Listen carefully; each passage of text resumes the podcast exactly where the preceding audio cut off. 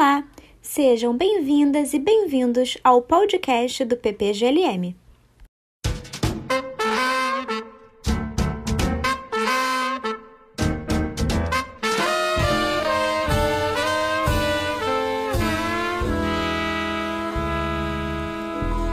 No episódio de hoje, vamos conversar com Luísa Buarque, doutora em Filosofia pela Universidade Federal do Rio de Janeiro e professora na Pontifícia Universidade Católica do Rio de Janeiro. A Luísa realizou pós-doutorado na Universidade de Paris-Sorbonne, também na Universidade de Coimbra, em Portugal, e foi vice-presidente da Sociedade Brasileira de Estudos Clássicos. Hoje vamos conversar com a Luísa sobre filosofia, retórica e literatura grega.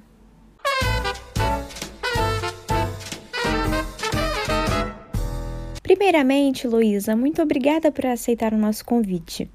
Para começar, queremos falar um pouco do seu interesse em Platão e dos recursos retóricos dos quais faz uso, especialmente as várias táticas apologéticas presentes na obra desse filósofo. De que modo essa estratégia está em consonância com o gênero literário da apologia na Grécia dos séculos V e IV a.C.? Boa tarde, Beatriz. Boa tarde, Tiago. Boa tarde, todo mundo do PPGLM. É, antes de mais nada, queria, claro, agradecer muito, muito a vocês por esse convite. É muito legal estar em contato com alunos de outros departamentos, né, de outras universidades, de outros programas de pós-graduação diferentes do meu. E, claro, né, é muito especial para mim o PPGLM em particular, né, por ser um programa de pós-graduação do IFIX, onde eu estudei. Eu gosto muito de manter esse contato é, constante. Estou dando agora um curso junto com a professora Carolina lá no IFIX. Estou muito feliz, fico muito feliz de quando tenho a oportunidade de participar de alguma banca lá. Enfim, todas, todo qualquer tipo de troca é muito instigante para mim. E eu sempre acho que é, eu aprendo muito cada vez que eu vou até o, o programa de pós-graduação de vocês, que eu tenho contato com qualquer professor, professora, aluna ou aluno daí. Então, é, participar desse podcast é um prazer enorme e uma honra. Obrigada. E sobre, então, a pergunta, essa primeira pergunta que vocês fizeram, que é uma pergunta que me deixou muito contente, porque ela me fez relembrar de um projeto de pesquisa que eu cheguei a começar a desenvolver, mas eh, deixei um pouco no meio do caminho. E é muito legal poder revisitar esse projeto de pesquisa que, era, que tinha justamente o título de Platão e as Apologias, e, e que focava nessa questão não só. Porque a pergunta fala primeiro dos recursos retóricos utilizados por Platão, né? E, e eles são muitos. Mas o projeto focava justamente no que vocês mencionam na segunda parte da pergunta, que são as táticas apologéticas, né? Só para começar fazendo uma pequena diferença, né, a gente pode pensar em recursos retóricos como um grande guarda-chuva, do qual fazem parte as táticas apologéticas, ou seja, as táticas apologéticas me parecem ser uma espécie de subgrupo dentro dos vários amplos e diversificados recursos retóricos que Platão utiliza. É, então, acho que pensar nos recursos retóricos já é super interessante, porque a gente tem uma crítica muito forte de Platão à retórica, ou a uma certa retórica, mas a gente tem também em Platão o que a gente costuma chamar das várias contradições performativas, né? Aquela velha história de que Platão critica Mimesis mimetizando, né? E coisas desse tipo. Então, a gente pode pensar que só o fato dele criticar muito fortemente uma certa retórica ou alguns tipos de retórica não significa que ele não possa fazer uso da, de algum tipo de retórica também, claro.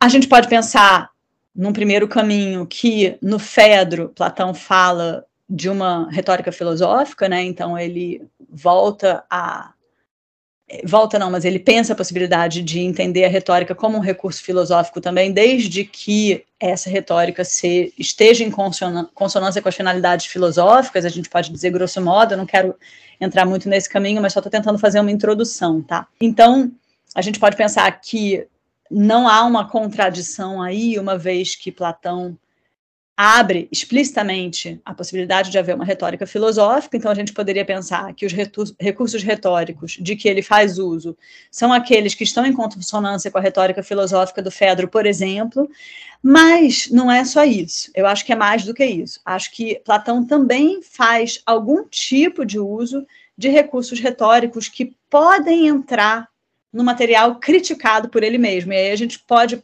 pensar numa certa contradição performativa. Isso não significa que essa contradição não se dissolva de alguma maneira também. Então, o que eu tentei começar a pesquisar foi justamente como que Platão utiliza especificamente táticas apologéticas, ou seja, táticas que uh, alguns documentos históricos que a gente possui até hoje, eu acho que o que mais me chama atenção, eu poderia dizer, é a defesa de Palamedes, do Gorgias, por exemplo, né? A gente tem aí a apologia, a defesa né? Ou seja, um texto que, claro, é um exercício retórico, é uma, uma prática de se exercitar em como defender alguém, como defender uma figura, né? Então, o chamado sofista Gorgias pega uma figura mítica, uma figura que faz parte lá da história da Guerra de Troia, né, de um passado longínquo, e se exercita na arte, digamos assim, ou na técnica de defender essa pessoa por meio de um discurso apologético. Então, eu estou citando a defesa de Palamedes porque é um texto que tem um parentesco forte com a apologia de Sócrates, escrita por Platão. É, é, tem algum, algumas pessoas que trabalharam isso, existem artigos defendendo isso de uma maneira muito clara. Eu acho que a gente pode considerar como um, um, ponto de partida mais ou menos bem estabelecido esse fato de que existe um parentesco forte entre a apologia de Sócrates do Platão e a apologia de Palamedes de Gorgias, né? E, e aí como pensar nisso, né? Então, é, num primeiro momento me chamou a atenção esse parentesco, porque justamente a apologia de Sócrates é aquele texto conhecido por porque Sócrates afirma, por várias razões, né, mas dentre elas, pela afirmação socrática de que ele não está familiarizado com o tribunal, ele não está, portanto, familiarizado com esse tipo de discurso, que é a retórica forense, a retórica apologética forense, e que ele não vai fazer ou não vai falar, como costumam falar aquelas pessoas que têm familiaridade com esse tipo de contexto forense. E, no entanto, a gente percebe que só dizer isso já pode configurar uma tática apologética, uma vez que Sócrates de Platão não é o único que, num discurso apologético, ou seja, num discurso de defesa, de autodefesa nesse caso, né? É, é, é claro que é importante a gente, a gente fazer esse paralelismo, mas o paralelismo é perfeito. autor é Platão, ele escreve a Apologia de Sócrates, e nesse texto tem um personagem que supostamente está é, se autodefendendo no tribunal. Passando para o Gorgias, Gorgias é o autor da defesa de Palamedes, e nesse texto ele escreve, é, é, ele, ele, ele constrói um personagem, personagem que supostamente estaria se defendendo de uma acusação, não exatamente num tribunal, porque ele está ali diante do. do é, uma, é, uma, é uma situação histórica, estaria ali diante dos chefes, digamos assim, dos é, mais importantes dentre os gregos, né? Mas existe um paralelismo que a gente pode fazer bem forte. Tem o, os dois autores por trás, mas quem fala no texto são os dois personagens. Né? Mas então, é, voltando para o que eu estava dizendo antes, o próprio fato de Sócrates declarar que não está familiarizado com essa situação já é um topos retórico. Né? E existem outros topoi retóricos de que o Sócrates de Platão também faz uso. Ou seja, Platão, enquanto autor, faz essa brincadeira. Né? E, no entanto, eu não chegaria a dizer que isso é uma total e completa contradição, uma vez que, ainda assim, eu acredito que os topoi, ou os lugares comuns retóricos, que Platão faz Sócrates escolher utilizar, faz Sócrates empregar, são lugares comuns retóricos que não deixam de estar em consonância com a sua finalidade, né, com a finalidade última do, da, da, sua defesa, digamos assim. Então, é, o que é interessante é que a gente tem esse texto de apologia, né, um texto que se encaixa nessa modalidade retórica, como eu disse, a retórica, os recursos retóricos podem ser um grande guarda-chuva e as táticas apologéticas estão ali dentro, são um subgrupo desse guarda-chuva, né? Então, a gente tem esse texto que se encaixa perfeitamente bem em vários aspectos, né? Não estou dizendo que Platão não seja inovador, também é importante dizer isso, porque senão parece que eu estou falando que simplesmente Platão é, repete recursos já explorados antes dele, me parece que não, me parece que ele explora alguns recursos existentes, pré-existentes, mas também propõe outros, ele também parece inovar.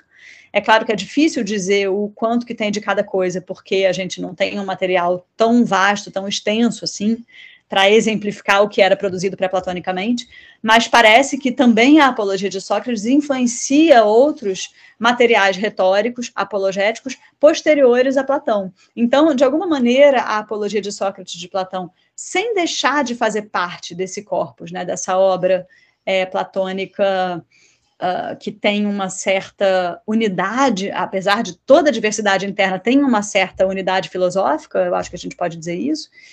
Então, esse texto não deixa de estar inserido nesse corpus, mas também não deixa de estar, e eu acho que isso, essa que é a graça desse texto. Ele também não deixa de estar inserido numa tradição a qual Platão vai, em vários momentos, se contrapor. Né? Ele consegue é, magistralmente fazer essa composição. E a partir desse texto da Apologia de Sócrates, é, o que me chamou a atenção, quando eu estava me debruçando um pouquinho mais sobre essas chamadas táticas apologéticas, foi que em outros diálogos platônicos que não, que em princípio pelo menos não, não seriam dotados dessa característica apologética em sentido forte, ou pelo menos não primordialmente, porque não, não são encenados num contexto forense e não tem como é, finalidade explícita ou princípio fazer algum tipo de defesa da personagem de Sócrates, né? Porque na apologia de Sócrates tudo bem, é um personagem que está sendo acusado de, de três crimes, é, tem a pena capital sendo discutida, tudo isso, mas tem outros contextos em que isso não está acontecendo. E, no entanto, me chamou a atenção, como eu ia dizendo, o fato de que a gente também encontra, dentro desses outros contextos, acusações e defesas. E, para não ficar muito solto, eu vou dar dois exemplos. Primeiro, o exemplo da República.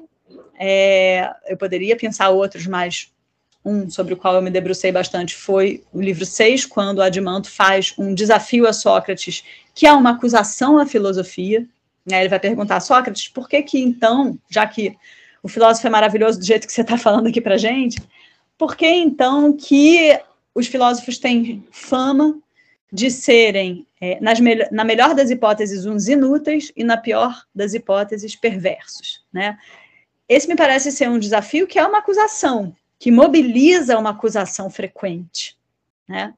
E Sócrates vai então dar uma longa resposta que, embora não seja nem de longe uma apologia no sentido tradicional do termo, precisa fazer uso de recursos apologéticos, ou seja, precisa defender, se defender ou defender a filosofia, se defender se a gente estiver pensando que ele é um representante da filosofia ali, mas pelo menos defender a filosofia dessas acusações, né? defender os filósofos dessas acusações.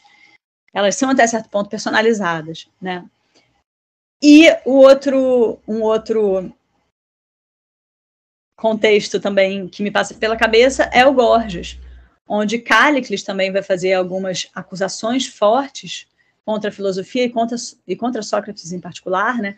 Algumas acusações que começam, desculpem, que começam é, falando um pouquinho de como que a filosofia até faz bem quando a pessoa é jovem, para ganhar algum tipo de verniz filosófico, alguma coisa assim, mas que quando a pessoa passa tempo demais dedicada à filosofia, ela é, ela, ela é corrompida, digamos assim. Ela se estraga, né? Ela fica fica inexperiente nas leis das cidades, fica inexperiente nos discursos, não sabe como se portar, não sabe o que fazer do ponto de vista político, né, do ponto de vista do coletivo, da polis, etc. Então também é uma acusação que é, vai se tornando bem, bem forte mesmo, né, ao longo da conversa deles.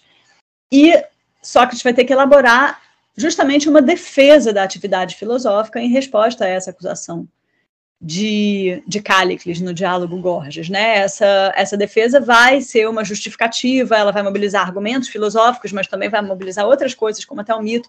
Então, a gente pode pensar que, nesses dois contextos que eu mencionei, só para exemplificar, a República e o Gorgias, é, mas também em alguns outros, como não se trata de um texto inteiro que é apologético, como no caso da apologia de Sócrates, né, como não se trata de uma defesa estrito senso num tribunal é, diante de uma acusação, mas se trata de acusações que são mobilizadas ao longo de uma conversa que tem vários outros assuntos.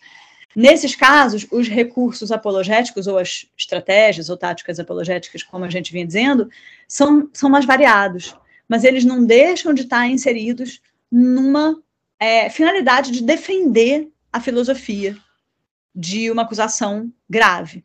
É, então, parece haver é, subjacente a esses momentos, e talvez a vários outros, era justamente isso que eu estava, que eu vinha investigando, né? Foi uma investigação que ficou parada um pouquinho na metade, que não foi até o final, mas eu já tinha levantado é, diversos outros contextos. Então, acho que a gente pode pensar que se não, talvez não na obra platônica inteira, claro, não, não, não tenho nenhum tipo de pretensão de totalidade, mas em não poucos contextos parece que corre nas entrelinhas dos, de certos diálogos platônicos uma espécie de diagon, uma espécie de disputa de vozes a serem ouvidas num cenário da polis, em que a filosofia é constantemente acusada e se vê constantemente na necessidade de se autodefender. Ainda falando de Platão, Luísa, é conhecida a famigerada crítica aos poetas presente na República. No entanto, também são notáveis as referências a Homero e Exildo, além de tragediógrafos como Sófocles ou comediógrafos como Aristófanes em seus diálogos. De qual modo a filosofia platônica e gêneros literários como a tragédia e a comédia estão relacionados? Obrigada, Beatriz, por essa pergunta. É, também é, claro, né, uma, um tema sobre, no qual eu me interesso bastante, e também é uma resposta muito vasta, mas eu queria começar citando um livro que me influenciou bastante. São várias coisas, né? Vários trabalhos me influenciaram bastante. Eu poderia citar vários, mas eu vou citar só um porque para não me enrolar, mas também porque foi uma espécie de divisor de águas quando eu estava fazendo a minha pesquisa de pós-doutorado, que foi o livro chamado Gêneros em Diálogos, da Andrea Wilson Nightingale. É, muitas pessoas aqui no Brasil trabalham com esse livro e fizeram trabalhos notáveis com esse mesmo tema, né, artigos, teses de doutorado, enfim, como eu disse, eu não quero começar a citar porque eu vou ser injusta, né, se eu falar um ou dois nomes eu vou esquecer do terceiro e do quarto, mas eu queria mencionar esse livro porque foi quando eu entendi, apesar de que vários professores e professores já tinham falado disso para mim antes, mas foi um momento de um clique para mim, né, na, na minha pesquisa, porque foi quando eu percebi o grau e a extensão da presença desses outros gêneros literários na obra platônica.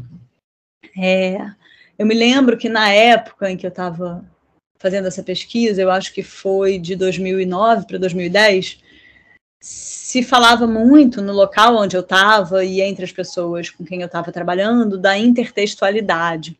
É, então, como que é, os gêneros literários dentro dessa tradição grega por mais que eles sejam distintos uns dos outros e pertençam a linhagens razoavelmente separadas, ou seja, né, você tem lá as gerações de tragediógrafos, então eles vão conversar entre si, digamos assim, retomar assuntos, temas, personagens, etc., das gerações anteriores. Então, você tem certas linhagens que podem ser, até certo ponto, separadas, né, uma vez que as próprias competições eram separadas. Então, claro que faz sentido você pensar que tragediógrafos remetem Uh, predominantemente a tragediógrafos e comediógrafos remetem predominantemente a comediógrafos, e assim dentro da tradição é, iâmbica, por exemplo, e, e da épica, e, e assim por diante. Apesar disso, você também pode verificar, e, e acho que é, é verdadeiro dizer, que intergenericamente os textos também conversam.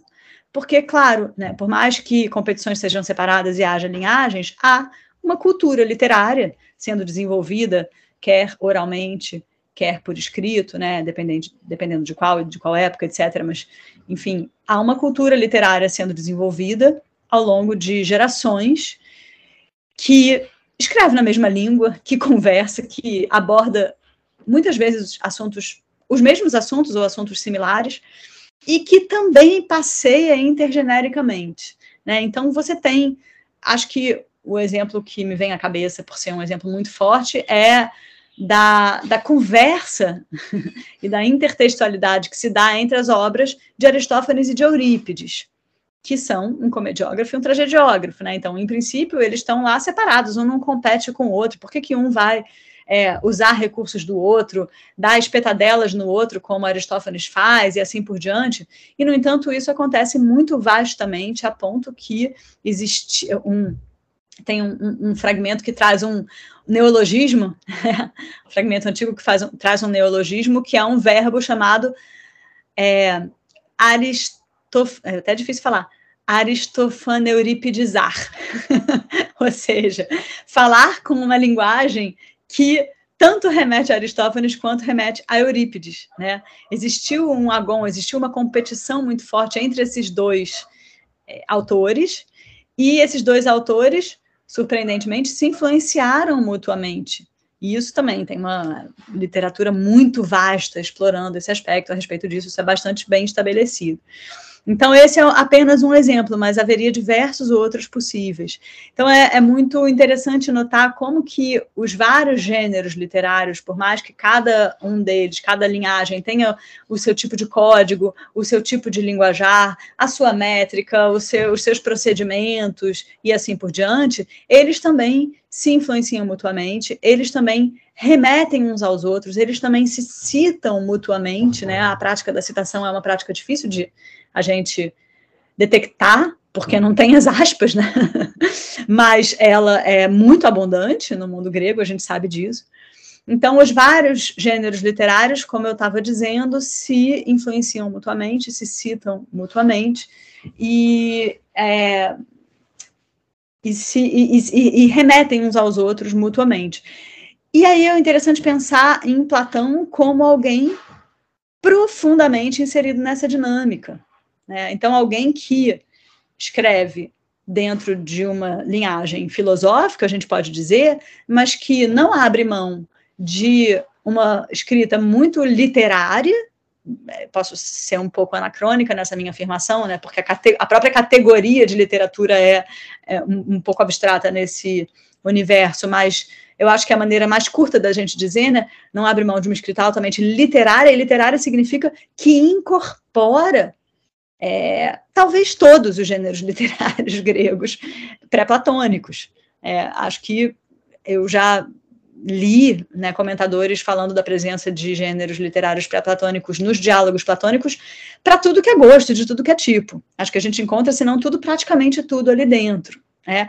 Aliás, é, é, é interessante lembrar que o Nietzsche já disse isso, já detectou isso, só que de uma maneira muito malevolente, né? No Nascimento da Tragédia. É, ele fala mal de Platão, dizendo que os diálogos platônicos são uma espécie de, de barquinho, assim, uma jangada, onde os gêneros literários já moribundos, né, já quase assassinados, encontram um, um lugarzinho para permanecer, assim, obviamente que ele está falando, ele está falando, ele está criticando o, o, o está criticando Platão por isso, porque ele está entendendo ali que a filosofia, a partir de Sócrates, é, de alguma maneira mata né, que a poesia, mata os gêneros literários, é, ou a, a maioria deles a partir de um gesto de, de, de, de, de competição, de sufocamento, de apagamento, etc. Então é uma crítica, mas é uma crítica que reconhece a presença de todos esses gêneros literários poéticos no próprio corpus platônico. Né? Então é, é, é interessante pensar é, a partir desse ponto, enfim, utilizar Nietzsche como um ponto de partida para isso.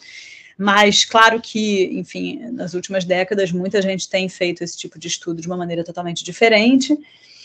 E então, acho que é, é inegável que a filosofia, que pelo menos literariamente falando, o corpus platônico se relaciona com esses gêneros literários de uma maneira muito forte, que mais do que isso, ele é, dá lugar para esses gêneros literários, né? Na pergunta vocês citaram a tragédia e a comédia, eu acho que são realmente dois dos mais presentes, talvez.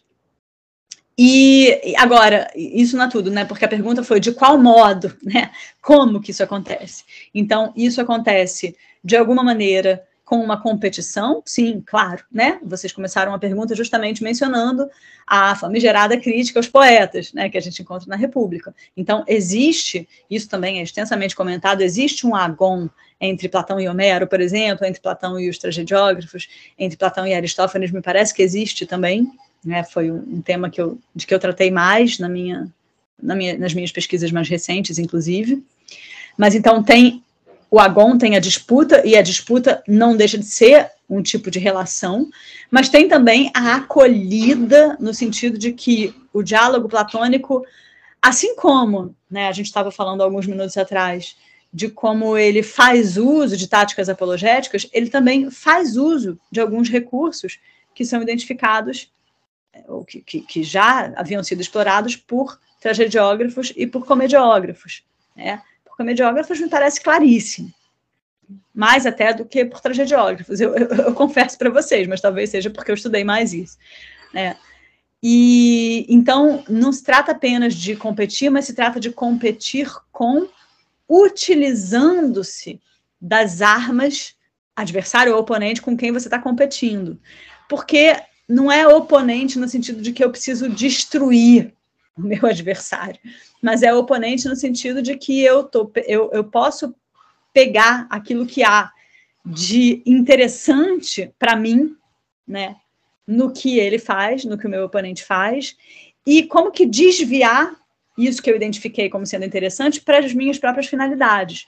Então, é claro que a gente tem que partir do pressuposto de que quando a gente fala de uma competição né, entre Platão e Homero, entre Platão e Aristóteles, a gente não está falando de uma competição estrito senso.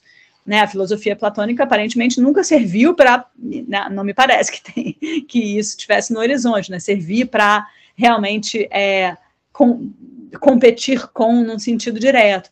Mas a gente está falando muito mais de um lugar pedagógico, de um, de um, de um lugar de, uh, que, que, que, de uma, desculpem, de um de uma fala, de um discurso que deve ser ouvido pelo cidadão, né? Então, acho que a pergunta, quando a gente fala em competição, a gente está pensando muito mais numa pergunta que é colocada e recolocada incessantemente, que é quem que o cidadão deve ouvir? É? Que tipo de fala, que tipo de discurso que o cidadão deve ouvir? O que, que é melhor para formar, para a formação de um cidadão para a polis, para o bem coletivo e etc. Então, é, eu acho que a disputa se dá muito mais nesse âmbito dessa pergunta de fundo, tá? Só para não me não ser mal interpretada aqui que eu estou fazendo esse esclarecimento. Mas então, é, dada essa essa dado esse pressuposto de que a competição se dá num outro nível, né, se dá num nível pedagógico, se dá num nível ético, se dá num nível político, é, me parece que o próprio material filosófico, no sentido forte, assim, né, ontológico, né, se você quiser, lógico, epistemológico, da filosofia platônica, ele é, não não está totalmente descolado dessa disputa, dessa disputa pela voz que vai ser ouvida dentro da polis. Então, nesse sentido, é que a filosofia platônica se relaciona muito fortemente com esses outros gêneros literários, especialmente aqueles que foram mais influentes, né? Na polis ateniense, em particular. Perfeito, Luísa! Pensando agora em outro importante pensador da antiguidade, Aristóteles. Em um artigo recente, você faz uma análise da estratégia argumentativa do Tratado Aristotélico da Interpretação à luz da retórica. Pode falar um pouco sobre os recursos retóricos dos quais Aristóteles faz uso na maneira como elabora os seus argumentos, especialmente na obra que você analisou? Sim, claro. É, super obrigada por essa pergunta, né, que, que mostra um, um cuidado mesmo com né, o que a gente veio fazendo recentemente.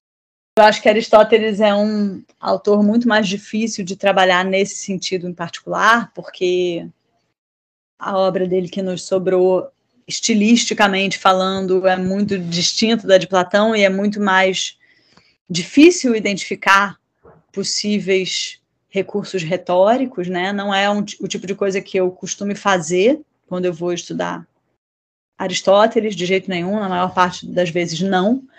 Mas ocorreu justamente que, me debruçando sobre o capítulo 9 da interpretação, e acho que um pouco porque eu já estou viciada em ler possíveis uh, vínculos entre o que está sendo dito e o modo de dizer, né? Então eu já tenho um pouco esse vício de olhar para identificar o modo como o autor escolhe tratar determinado tema cada vez.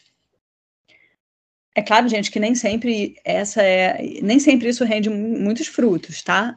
Não acho que seja obrigatório que a pessoa use essa metodologia, nem nada disso. Acho que os textos são muito variados e tem momentos em que é possível fazer isso e que tem outros em que fazer isso não vai trazer grandes acréscimos para a leitura do texto. Então, mas eu tenho um pouco é, esse hábito, esse vício, como eu ia dizendo. E justamente para mim, na maior parte das vezes, em Aristóteles não faz muita diferença. Mas ocorreu que eu fui olhar com uma lupa para o capítulo 9 da interpretação, justamente por causa das dificuldades que ele traz dentro do tratado como um todo, porque eu estava trabalhando em conjunto com outras pessoas a respeito disso, pessoas que são muito mais habilitadas para falar desse texto do que eu, que entendem muito mais de Aristóteles em geral e desse texto em particular do que eu, e eu fui aprender muito com essas pessoas. É, muitas delas, inclusive, estão lá no, no no como que se chama isso? No dossiê, né, organizado pelo Marcos Engano, na revista, o dossiê sobre da interpretação. Então, aprendi muito com essas pessoas e com os textos delas. Mas é, fui. O que me chamou a atenção quando eu dediquei um semestre de pós-graduação à leitura da interpretação foi justamente que o capítulo 9 Bom, ele é um dos que mais trazem problemas, trazem polêmicas interpretativas. Ele me parece ser um dos mais interessantes, mas o que me chamou a atenção foi justamente como que nesse capítulo o estilo ou o tom aristotélico parece mudar um pouco, pelo menos um pouco. E eu comecei a tentar investigar qual era essa mudança de tom exatamente e se essa mudança de tom poderia ter alguma coisa a ver com o tema que estava sendo tratado ali, que é um tema ímpar, e existem algumas afirmações nesse capítulo que estão completamente ausentes do restante da obra, porque não teriam lugar no restante da obra, porque elas têm justamente um outro. É, uma outra coloração estilística. Né? Então, eu comecei a investigar isso e eu achei que não, não vou chegar a dizer que prestar uma atenção para o estilo do capítulo 9 da interpretação muda a interpretação geral do capítulo, não é isso, não, não me parece que seja esse o caso. Pode mudar um pouquinho a maneira como a gente aborda o, a colocação, a própria colocação do problema por Aristóteles. O que está sendo discutido ali é se a gente pode estimar que as sentenças que afirmam alguma coisa a respeito do futuro tem um valor de verdade, né? Então, o que que acontece? A gente está ali estudando como que e quais sentenças têm um valor de verdade, como que elas podem ser verdadeiras ou falsas, e de repente a gente se depara com essa pergunta, mas e quando eu, eu afirmo alguma coisa sobre um evento no futuro, né? Ou seja, um evento que ainda não aconteceu. Tá? E aí é, é um pouco rocam, rocambolesca a maneira como Aristóteles vai abordar essa questão. E por isso que ela deixa certas dúvidas no ar e ela levanta certas polêmicas. Então, ele vai é, fazer, em determinado momento, uma redução ao absurdo, que é alguma coisa que faz parte das táticas argumentativas de Aristóteles o tempo inteiro, né? Um tipo de argumentação lógica, bem estabelecida. Só que ele não avisa, digamos assim, ele não deixa claro para o leitor que ele vai fazer isso. Então, o que acontece é que ele utiliza uma premissa que ele próprio havia acabado de estabelecer logo antes nos capítulos anteriores do seu tratado, ele parte dessa premissa e ele faz uma, ele mostra como que essa premissa leva ao absurdo. Então, isso é um, uma coisa muito estranha, assim, como assim? A gente acabado de estabelecer isso aqui como um algo com que a gente pode contar, algo verdadeiro, e de repente a gente chega a uma situação absurda a partir de uma conclusão é, sã que havia sido retirada dos capítulos anteriores. É. Me parece que isso é nada mais, nada menos do que a redução ao absurdo de uma certa leitura dessa conclusão a que ele havia chegado.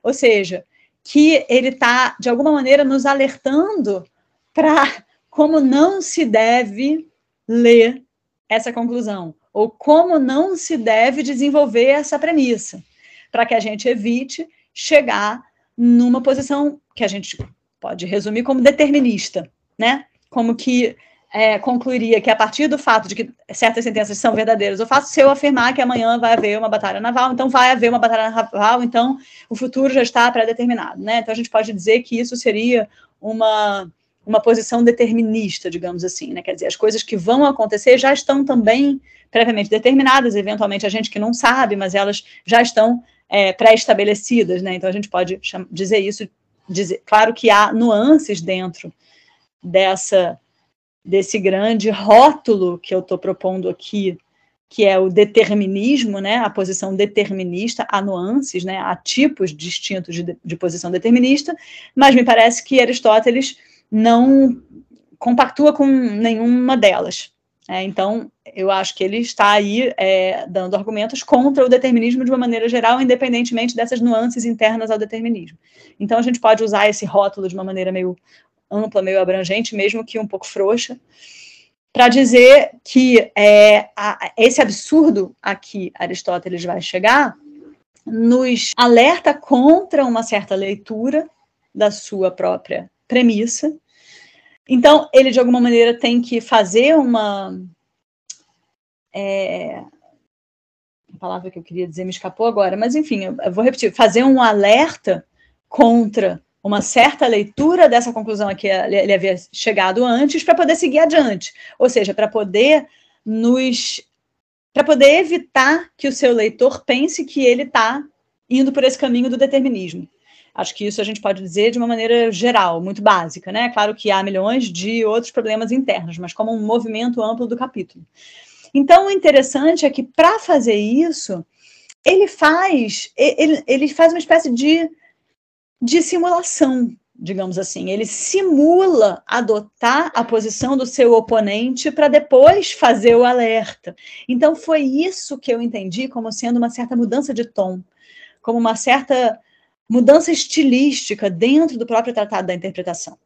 E o que caracteriza esse capítulo 9, o que faz desse capítulo 9 um texto especial e que foi muito mais discutido e em torno do qual houve muito mais polêmica do que em torno dos outros capítulos do próprio tratado. Então, me parece que nesse caso conta um pouquinho a, o estilo que Aristóteles adota e o que eu estou propondo entender como uma estratégia retórica também adotada por ele, que não está presente, como eu disse, nos outros capítulos do tratado e que não é, é necessariamente frequente em Aristóteles, mas também não é um rápax, né? Não é a única vez que ele utiliza. Mas me parece que aqui, no capítulo 9, a gente pode detectar uma espécie de é, estratégia que consiste em o autor adotar a posição do seu oponente sem avisar que está fazendo isso, para só depois refutá-la. Então, acho que foi mais ou menos isso que eu quis acompanhar. É claro que o, artigo a que vocês se referem é bastante detalhado e vai fazendo uma leitura mais passo a passo, né? Eu nem, eu confesso a vocês que eu nem saberia retomar essa leitura passo a passo de cabeça, porque já faz um tempo que eu trabalhei com isso e eu não continuei trabalhando, né? Foi um trabalho bem pontual, assim, que tinha princípio, meio e fim.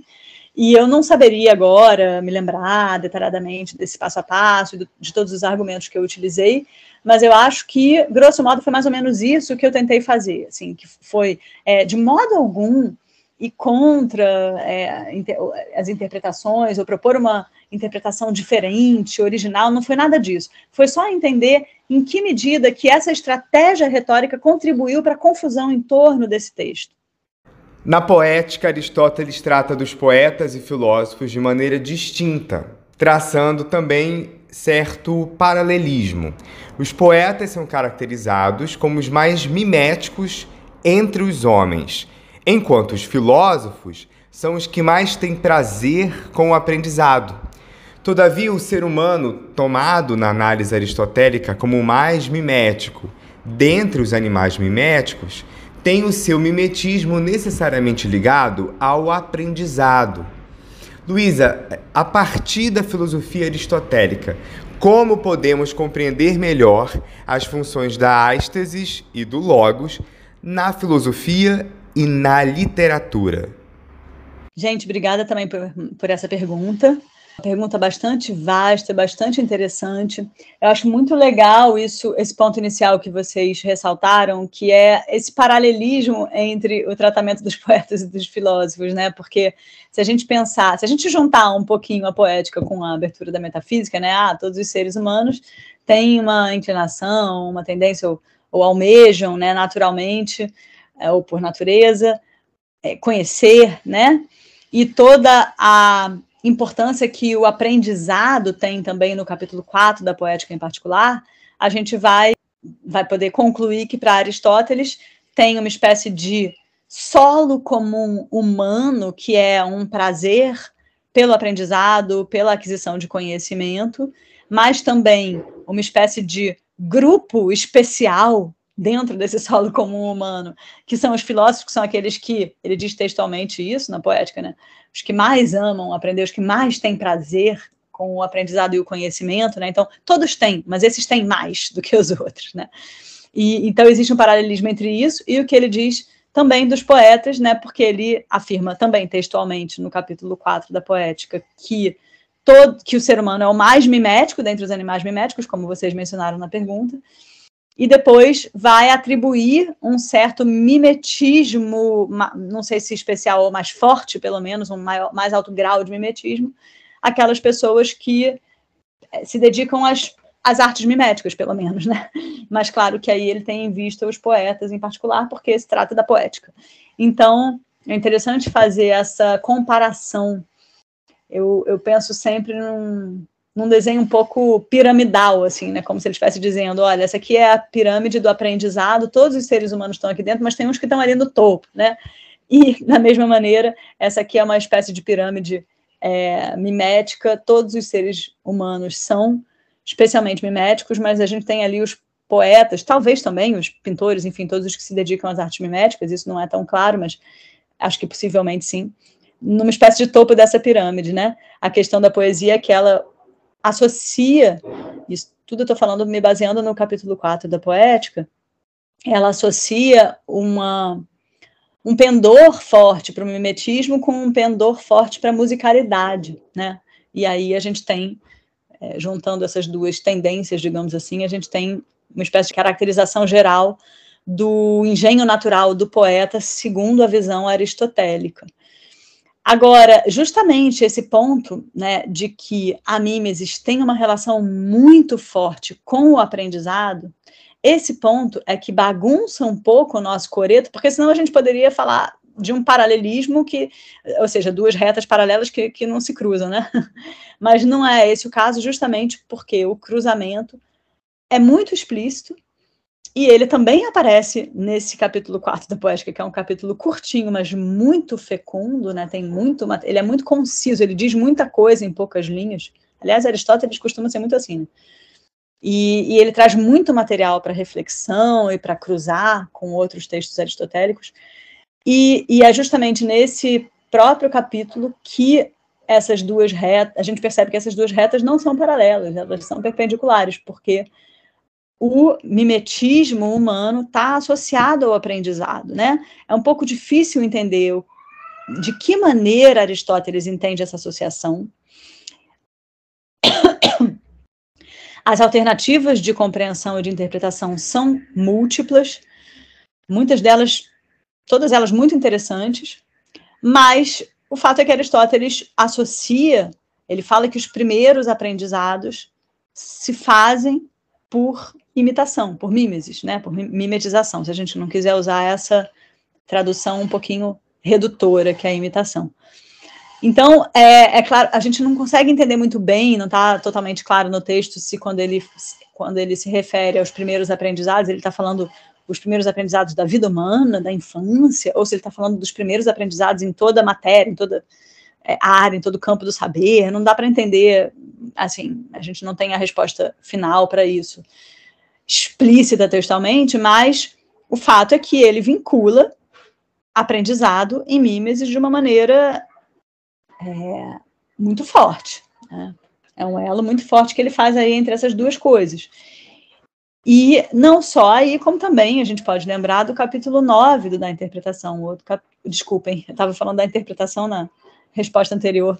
Capítulo 9 da poética, que também é muito famoso e muito trabalhado, que é aquele célebre, aquela célebre comparação entre história, poesia história e poesia, né? A comparação entre história e poesia, mas em que a filosofia entra aí para adjetivar a poesia, né? Por que, que eu estou falando assim?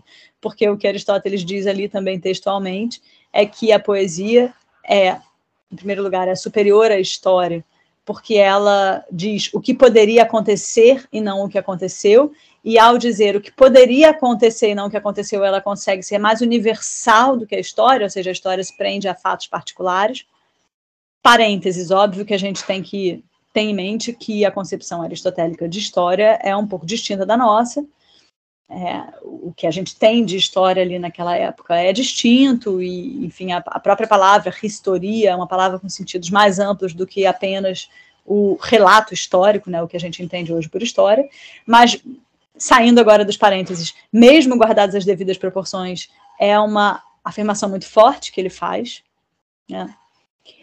E então a gente tem que a poesia atinge o universal e a história está mais presa ao particular. E ao afirmar isso, Aristóteles diz que a poesia é mais filosófica do que a história, né? Então não é que a filosofia exatamente entre como uma disciplina, né? Ele não está falando de três é, gêneros de de literatura, de escrita de pensamento, mas ele está falando de dois, de poesia e de história, mas entra filosofia e quase que fazendo um tripé mais do lado da poesia do que da história, porque a poesia é mais filosófica. Claro que esse adjetivo, isso é bem óbvio, é bem evidente no texto, ele vem valorizar a poesia em detrimento da história.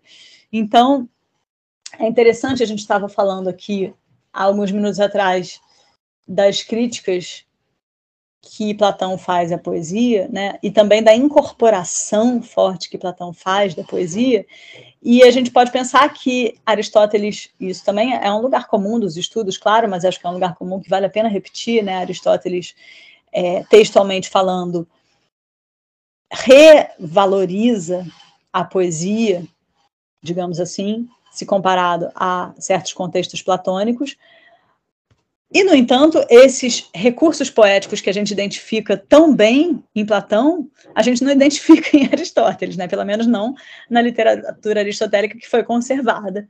Esses escritos ditos esotéricos, né? ditos é, internos, de aula, anotações, enfim. Mas o fato é que a gente não detecta, então isso também é, constrói um paradoxo interessante. Como eu estava falando é, a gente não detecta a presença da poesia em termos de recursos estilísticos tão fortemente na escrita aristotélica quanto na escrita platônica. Por mais que isso seja por razões de ordem de conservação, é o fato no que a gente tem hoje, né, de cada um dos dois autores. Mas a gente encontra essa valorização filosófica muito forte da poesia em Aristóteles. E, então, voltando para o que eu estava chamando de esse, essa, essa, esse tratamento perpendicular, né? Como que o mimetismo e o aprendizado se cruzam, né? Porque a gente poderia pensar, ah, são duas searas distintas, uma coisa está do lado da poesia e outra coisa está do lado da filosofia predominantemente, e elas são é, tratadas até às vezes em analogia, mas elas não se cruzam. Só que não é esse o caso. O, ca o fato é que em Aristóteles essas duas coisas se cruzam nesse capítulo 4, porque o aprendizado se dá por via, também por via da mimetização, não apenas, claro, mas também, ou seja, é um componente do aprendizado, e porque, como eu estava dizendo, a, o adjetivo filosófico é explicitamente atribuído à poesia no capítulo 9, no momento e no contexto em que ele vai comparar poesia com história. Mas, é, então, isso complica um pouco as coisas de partida se a gente ficar só dentro da poética. Mas se a gente sair da poética, né, e a pergunta que vocês me fizeram, eu acho que ela tem um caráter bem amplo, a pergunta, só para lembrar, foi é, como que a gente pode compreender as funções da ástesis e do logos na filosofia e na literatura a partir de Aristóteles, né?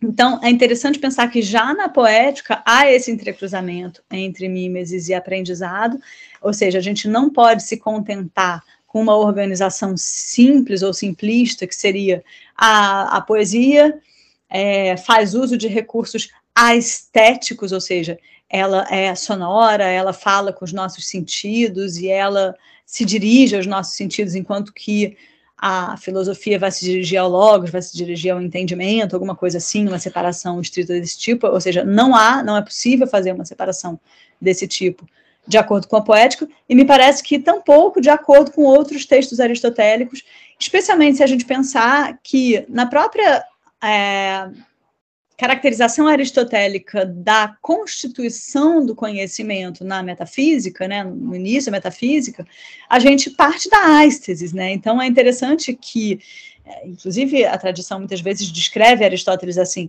como um filósofo que, é, além de voltar a valorizar a poesia, volta a valorizar os sentidos, um certo empirismo até, né? E a a base sensorial como o pilar, primeiro, mais simples, claro, mas primeiro, sobre o qual vão se acrescentando né, as outras camadas que chegam até a construção de um conhecimento sólido. Né? Em muitos casos, em muitos casos, acho que é importante dizer. Então, é, o fato de que a ástesis é um componente também do conhecimento. Né? Assim como a mimesis é um componente do aprendizado. Então, essa separação é, entre a, a, filosofia e a poesia, ela, é, ela existe, ela não é rompida, ela não é dissolvida, e eu acho que aí é importante a gente voltar a falar até do próprio estilo, né? Mas ela se torna menos menos estanque, talvez. Acho que ela se torna menos estanque, porque há uma série de elementos que são comuns aos dois campos, ao campo poético e ao campo filosófico.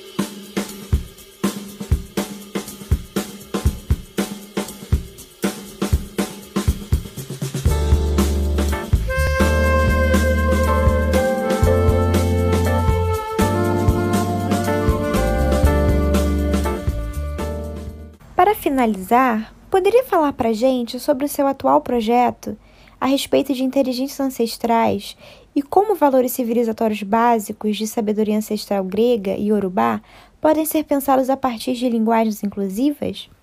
Eu só queria fazer um pequeno reparo, né? Esse projeto sobre inteligências ancestrais não é meu nem de longe, assim mesmo. Eu fui convidada para integrar um grande polo de pesquisadores, estudantes, desde, é, desde PIBIC até doutorado.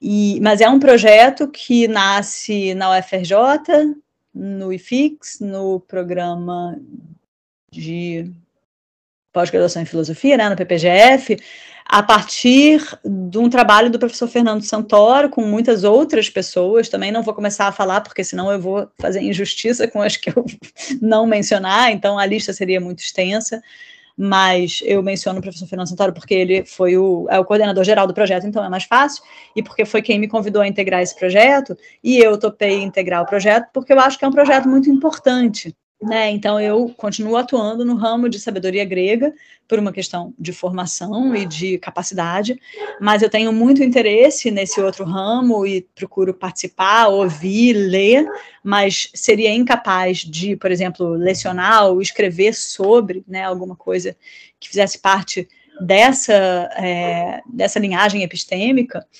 Mas uma coisa que eu acho muito interessante, assim, que eu tenho experimentado às vezes nas aulas de Platão mesmo, ou de outros autores gregos, é que algumas, alguns elementos da experiência de tradição iorubá que permanecem na cultura brasileira e que mesmo quem, como eu, não frequenta, não conhece, não faz parte, não está inserido nessa tra tradição, mas tem oportunidade de conhecer porque tem, conhece alguém que faz, porque ouve falar, porque lê, porque ouve.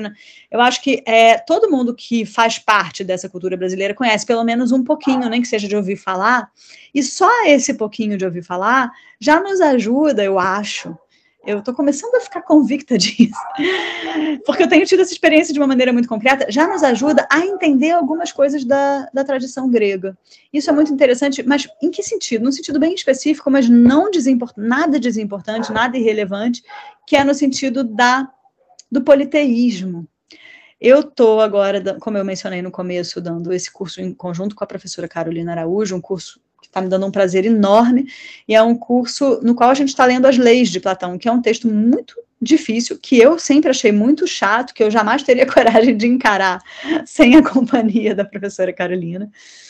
E, mas é um texto em que muitos autores vão detectar um certo conservadorismo, né, da parte de Platão, ou pelo menos desse personagem do ateniense, o estrangeiro ateniense que que seria é, que faz o papel que normalmente é de Sócrates, né? Aquele que fala mais, aquele que conduz a conversa para um lado e para o outro.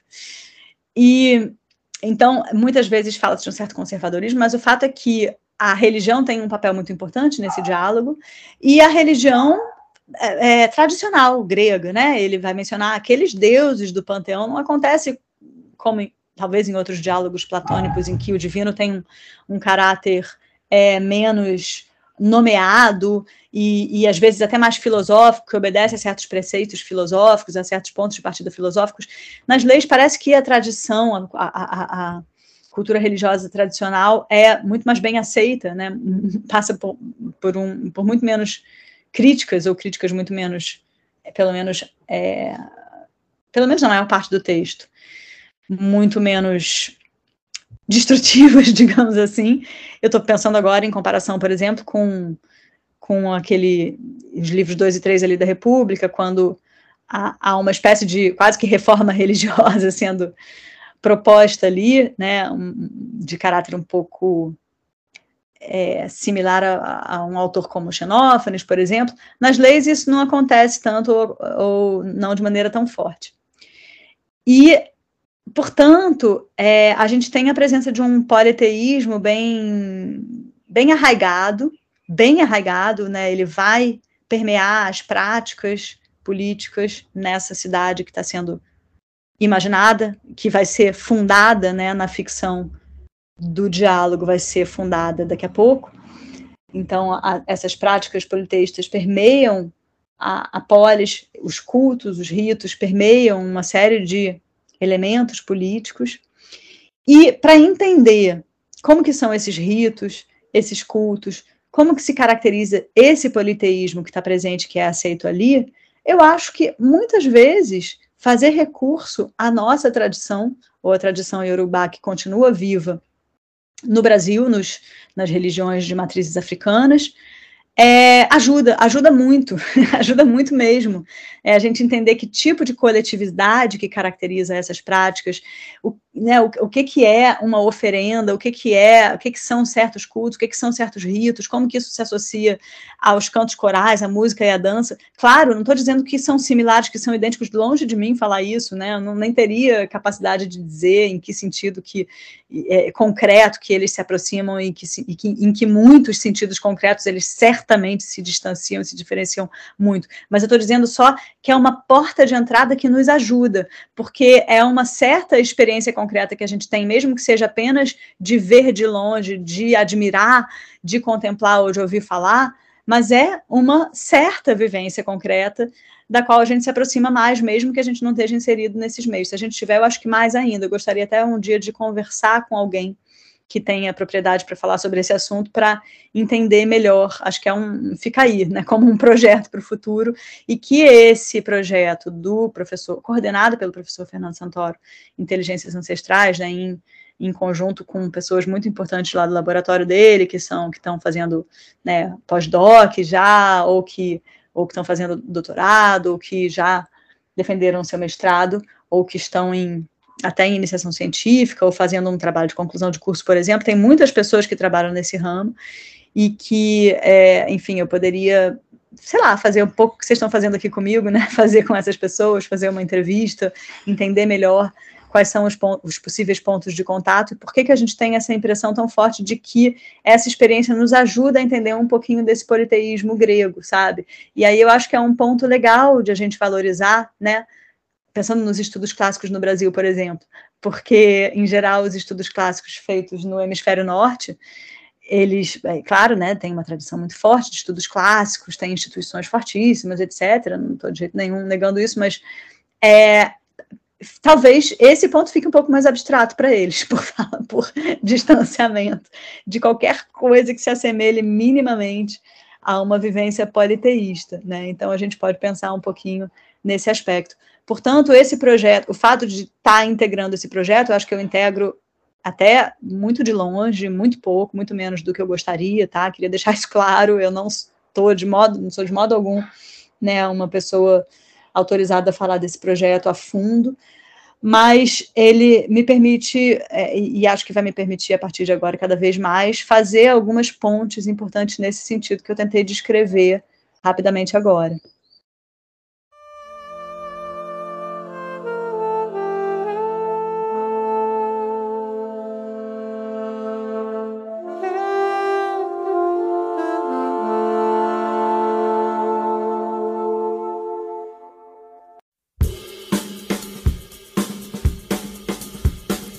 Bom, então nós agradecemos a professora Luísa pela ótima entrevista e também agradecemos a você que nos ouviu pela sua audiência. Pedimos que compartilhe esse episódio com os amigos e nos acompanhe nas redes sociais. Assim você ficará por dentro de todas as nossas atividades e eventos. E claro, continue acompanhando os próximos episódios do podcast do PPGLM.